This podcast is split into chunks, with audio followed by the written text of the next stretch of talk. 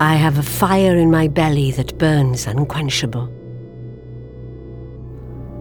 I run hot and cold, fizzing with an effervescence that many have feared and admired in equal measure.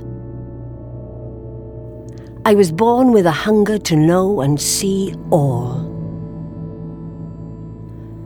It is a craving that takes me beyond my beloved Mid Wales, through counties, towns, and cities bustling with life, to learn of other people and places.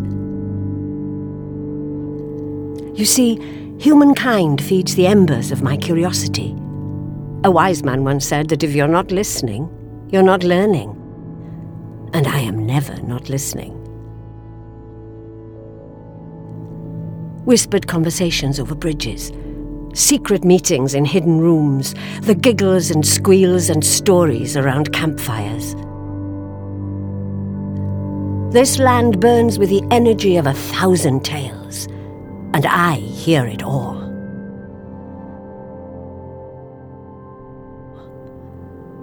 Let me tell you a story I heard a very long time ago, from a young wizard, no less. The story of brothers Lludd and Llefelys. Lludd, king of Britain, captures two dragons, one white and the other red, and both terribly ill tempered. Well, you know what dragons are like. He decides, rather unwisely, to imprison them in a hill. Now, you need to know, dear traveller, that imprisoning dragons does not improve their temper, and so they continue to fight viciously underground. Many years pass until one day the Celtic king Vortigern decides to build his castle above them, even though a young wizard named Merlin advises against it. Deep within the belly of the hill, the dragons fight on, and each night the castle and its foundations crumble little by little.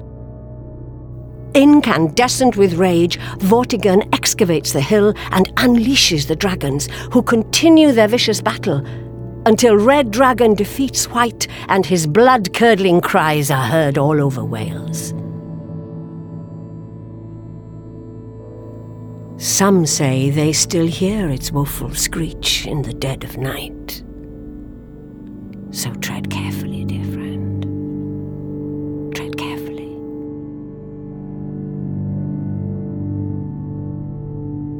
And if you feel that shiver down your spine and a feeling that someone or something is there, be very still. How? Don't you tell me that you do not believe in dragons. That would be foolish of you.